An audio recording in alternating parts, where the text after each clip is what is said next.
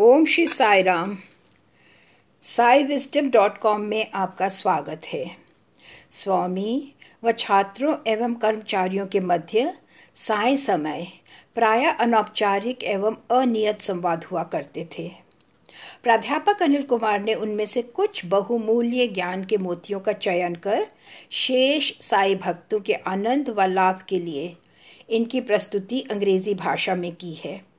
व हिंदी भाषी व्यक्तियों के लिए इसे हिंदी में भी प्रस्तुत किया जा रहा है। दिसंबर वर्ष 2002 की घटनाओं की ओर बढ़ते हुए तदंतर उस दिवस श्री चिरंजीवी राव ने भी एक वार्ता दी। उन्होंने कहा कि वह उन बच्चों को देखकर इतने प्रसन्न थे जिन्होंने अनेक वर्ष पूर्व प्राथमिक पाठशाला में प्रवेश किया था व अब पीएचडी की उपाधि प्राप्त कर विश्वविद्यालय से प्रस्थान कर रहे थे। एक बालक प्रथम कक्षा में प्रवेश करता है व विश्वविद्यालय से पीएचडी की उपाधि प्राप्त कर स्वगृह लौटता है।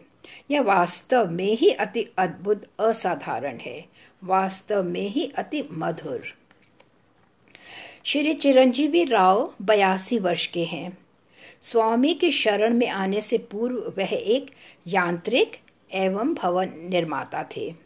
उन्हें भगवान के प्रथम दर्शन का सौभाग्य वर्ष उन्नीस सौ अट्ठावन में मिला।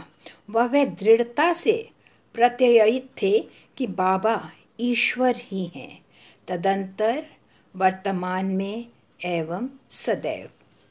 उन्होंने कहा, मुझमें सदैव ये भावना रही है कि ईश्वर मेरे साथ हैं। व मैं ईश्वर के साथ हूँ। यह दो भावनाएँ, यह दो विश्वास मुझे कितनी ही अवधि के लिए कितना ही कार्य करने हेतु प्रेरित करती हैं, चाहे यह कितने भी श्रम साध्य कठिन अथवा क्लांतकारी कार्य ही क्यों ना हो। क्योंकि ईश्वर मेरे साथ हैं व मैं ईश्वर के साथ हूँ। अतः समय समय पर मुझे इन कार्यभारों को निष्पादित करने में कोई कठिनाई न होगी। इसके अतिरिक्त श्री चिरंजीवी राव ने उल्लेख किया कि प्रत्येक भक्त के लिए प्रेम भावना, प्रेम भाव सहित निस्वार्थ सेवा अति अनिवार्य है। उन्होंने अपने इन अनुभवों का भी स्मरण किया जब भगवान ने उन्हें गुजरात प्रदेश भेजा। आप सभी ने निश्चय ही वहाँ के भूकंप के विषय में सुना होगा। एक भीषण दुर्घटना वहाँ हुई थी, जिसके परिणाम स्वरूप हज़ारों व्यक्तियों, मवेशियों की मृत्यु हुई एवं संपत्ति की भी असीम क्षति हुई, सैकड़ों करोड़ों की हानि। यह अति कारुणिक, अनर्थकारी, दुर्भाग्यपूर्ण घटना थी। स्वामी ने कुछ अन्य सहयोगियों के साथ चिरंजीवी राव को राहत कार्य के लिए वहाँ भेजा। श्री राव ने गुजरात में एक अति मर्म स्पर्शी दृश्य का स्मरण किया, जहाँ ग्रामीण व्यक्ति भगवान के प्रति इतना कृतज्ञ व आनंदित अनुभव कर रहे थे, जिन्होंने उनकी आवश्यकता की इस घड़ी में इतनी अधिक राहत सामग्री भेज उन्हें सहायता पहुंचाई। वे भगवान के प्रति अति कृतज्ञ थे कि किस प्रकार भगवान ने उनकी अवेक्षा की, जब वे इस बदतरीन महाविपत्ति से पीड़ित थे। मानव जाति का एक महान विध्वंस। तदुपरांत विश्वविद्यालय के भूतपूर्व छात्रों ने एक अद्वितीय वाद विमर्श की प्रस्तुति की, जिसमें उन्होंने श्री सत्य साई केंद्रीय न्यास द्वारा दायित्व ली गई प्रत्येक परियोजना के एक पक्ष की चर्चा की। प्रथम वक्ता श्री निवासन थे। एक एमबीए स्नातक। उन्होंने कहा, यह श्री सत्य साई केंद्रीय न्यास व इस केंद्रीय न्यास से हमारा संबंध व आवेष्टन प्रेम की एक यात्रा है। उन्होंने इसे इसी प्रकार ही प्रस्तुत किया। उनके उपरांत दो अन्य युवकों ने चर्चा की। सतीश एमएससी तथा अरुण कुमार बीटेक व एमबीए उस दिवस के सत्र में वह विवरणकार अर्थात समारोह प्रभारी के रूप में कार्य कर रहे थे। अरुण कुमार ने कहा दीर्घ काल पूर्व स्वयं भगवान द्वारा अपने भ्राता को लिखे गए पत्र में भगवान ने यह अति स्पष्ट रूप से भगवान के धर्म कार्य की व्याख्या की थी। उनके भ्राता श्री शेषमा राजू को उनके प्रति संदेह था। यह विचार करते हुए कि वे किसी अपदूत के प्रभाव में थे। बाबा ने उनके समस्त संदेहों का निवारण करते हुए व अपने धर्म कार्य का संकेत करते हुए यह पत्र लिखा था। मैं इस पूर्ण विवरण को तेलुगु में ना पढ़ूँगा क्योंकि तुम इसका बोध ना कर सकोगे। आपके लाभार्थ आपको इसका अंग्रेज़ी अनुवाद दे रहा हूँ। उनके धर्म संदेश का प्रथम पक्ष संपूर्ण मानव जाति की रक्षा व आनंद प्रदान करना है। इसके प्रति वे संकल्पबद्ध हैं। द्वितीय बिंदु। भगवान ने एक प्रतिज्ञा की। क्या है ये प्रतिज्ञा? क्या था उनका वचन? भगवान ने कहा, उन लोगों को पुनः उचित मार्ग पर लौटा ले आना जहाँ से वह भटक गए हैं। व उनका उद्धार करना। यह उनकी द्वितीय प्रतिज्ञा है एवं द्वितीय धर्म कार्य का बिंदु। दिव्य धर्म कार्य का तृतीय बिंदु, दरिद्र, निर्धन लोगों की रक्षा, परित्यक्त को आश्रय व उनकी सहायता।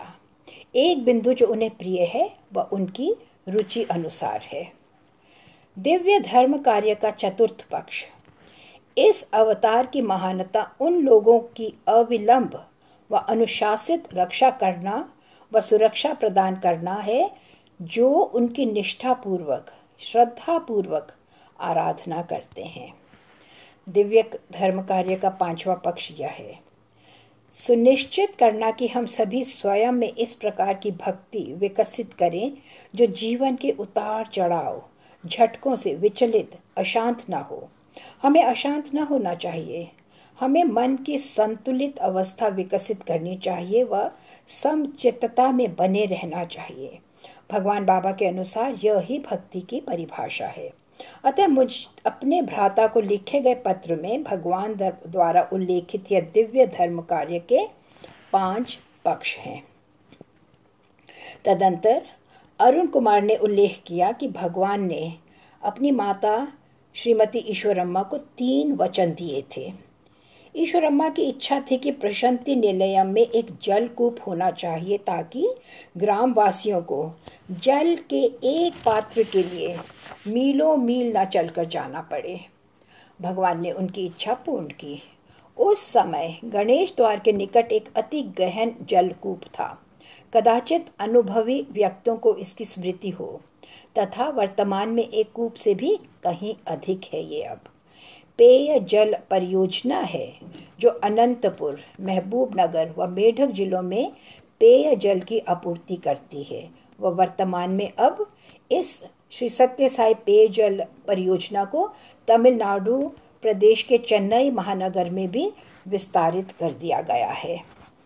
द्वितीय इच्छा जो उनकी माता की थी यह एक प्राथमिक पाठशाला के लिए थी। उनकी इच्छा स्थानीय ग्रामवासियों के लिए एक प्रारंभिक पाठशाला की थी, क्योंकि बच्चों को पाठशाला के लिए दूर तक पैदल चलकर जाना पड़ता था। अतः भगवान ने प्रथम पाठशाला की स्थापना की, ईश्वरम्मा उच्च विद्यालय। व वर्तमान में यह श्री सत्य साई विश्वविद्यालय के स्तर पर उन्नति कर चुका है, जिसकी ख्याति एक प्रतिष्ठित शैक्षिक संस्थान के रूप में मान्य है। विश्वविद्यालय अनुदान आयोग ने इसे प्रथम अंक की मान्यता दी है। भगवान बाबा की माता की तृतीय इच्छा प्राथमिक स्वास्थ्य केंद्र की थी, जहाँ ग्रामवासियों की निम्नतम स्वास्थ्य संबंधी आवश्यकताओं की पूर्ति की जा सके। अतः स्वामी ने आश्रम में एक प्राथमिक स्वास्थ्य केंद्र की स्थापना की। वर्तमान में यह एक श्री सत्य साई उच्चतर चिकित्सा विज्ञान संस्थान में वृद्धि कर चुका है। मानो यह पर्याप्त न था, भगवान ने बंगलुरु में एक द्वितीय श्री सत्य साई सुपर स्पेशलिटी अस्पताल की भी स्थापना की। मेरे मित्रों, यह क्रमिक विकास दर्शाता है। यह दिव्य प्रगति एवं उन्नति का प्रतीक है। किस प्रकार बिना किसी विघ्न अथवा अवरोध के दिव्य धर्म कार्य, अपने पूर्ण वैभव व प्रताप सहित निरंतर प्रगति पथ पर उन्नत, अग्रसर हो रहा है। यह समस्त इस कारण क्योंकि दिव्य संकल्प अबोधगम्य, अद्वितीय होता है। निसंदेह दिव्य संकल्प निश्चय ही घटित होगा। यही हम देखते चले आ रहे हैं।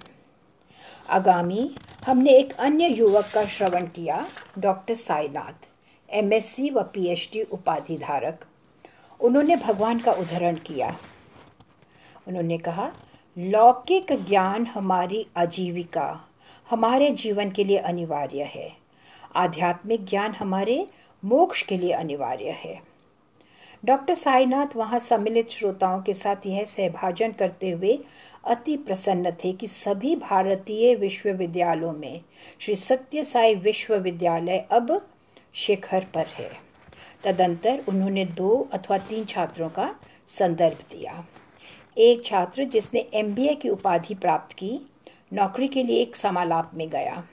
समालाप के सदस्यों ने उसे एक प्रश्न किया, बाबा ने तुम्हें क्या दिया है? उसका उत्तर था उन्होंने मुझे आत्मविश्वास दिया है। उन्होंने मुझे आत्मविश्वास प्रदान किया है, मात्र एक उपाधि नहीं। मेरे मित्रों, क्योंकि मैं इस तथ्य से अवगत हूँ कि आप सभी साई साहित्य से भली पांति परिचित हैं। मेरा विचार नहीं कि हमें इस विषय की अधिक गहनता में जाने की आवश्यकता है। आत्मविश्वास के संदर्भ में कुछ वाक्य ही पर्याप्त होंगे। आत्मविश्वास भौतिक नहीं होता, बौद्धिक नहीं होता, सामाजिक नहीं, मनोवैज्ञानिक नहीं, व ना ही राजनीतिक ही। स्व में विश्वास ही आत्मविश्वास होता है। स्व ही परम है, स्व चैतन्य है। अतः उस परम चैतन्य में विश्वास, आत्मविश्वास होता है। इसका देह, मन अथवा बुद्धि से कोई संबंध नहीं। डॉक्टर साईनाथ ने हमारे भूतपूर्व छात्रों में से एक के प्रति भी चर्चा की, जो वर्तमान में फ्रांस देश में निवास कर रहा है। इस छात्र को विशेष रूप से वहाँ सम्मानित कर बधाई दी गई। न केवल उसकी शैक्षिक उत्कृष्टता के कारण वरण उसके उत्कृष्ट चरित्र के कारण भी। इसे जान हम सभी अति प्रसन्न थे। श्री सत्य साई विश्वविद्यालय शिक्षा प्रदान करता है। परंतु जहाँ तक स्तर का प्रश्न है, इसमें कोई समझौता नहीं होता। तदंतर डॉक्टर साईनाथ ने भक्तों के विकास की स्वामी की विधि का उदाहरण दिया। आपने निश्चय ही टायर कारखानों के विषय में सुना होगा। वे लॉरी, ट्रकों व मोटर गाड़ियों इत्यादियों के लिए टायरों का निर्माण करते हैं। बाज़ार में इन टायरों को भेजने से पूर्व इनका विभिन्न विधियों द्वारा परीक्षण किया जाता है। उनका परीक्षण किया जाता है कि वे किस प्रकार की समस्त भारतीय सड़कों पर कितनी उत्तम विधि से यात्रा कर सकते हैं। हाँ मुझे आपको भारतीय सड़कों के विषय में सूचित करने की कोई आवश्यकता नहीं। इसके अतिरिक्त कुछ गाँवों की ओर जाती हुई सड़कें। बेहतर मैं इनका उल्लेख ही ना करूँ। क्या वे सड़कें होती हैं अथवा गड्ढे? क्या वे सड़कें होती हैं अथवा मात्र कंकर पत्थर ही? बेहतर मैं इनके विषय में कुछ ना कहूँ। टायर का इन परिस्थितियों में परीक्षण किया जाता है कि उनका संपादन कितना उत्तम हो सकता है। इसी प्रकार बाबा भी हमें तैयार करते हैं, जैसे कि वे टायर तैयार किए जाते हैं।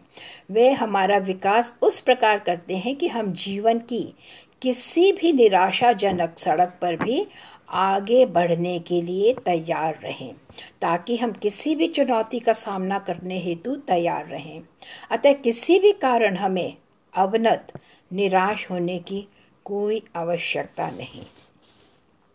अंत में डॉक्टर साईनाथ ने इसका समापन ये कहते हुए किया, यह श्री सत्य साई उच्चतर शिक्षा संस्थान नहीं, यह श्री सत्य साई उच्चतम शिक्षा संस्थान है। आप सभी का धन्यवाद। जय साई राम पुनः भेंट होगी। धन्यवाद। साई राम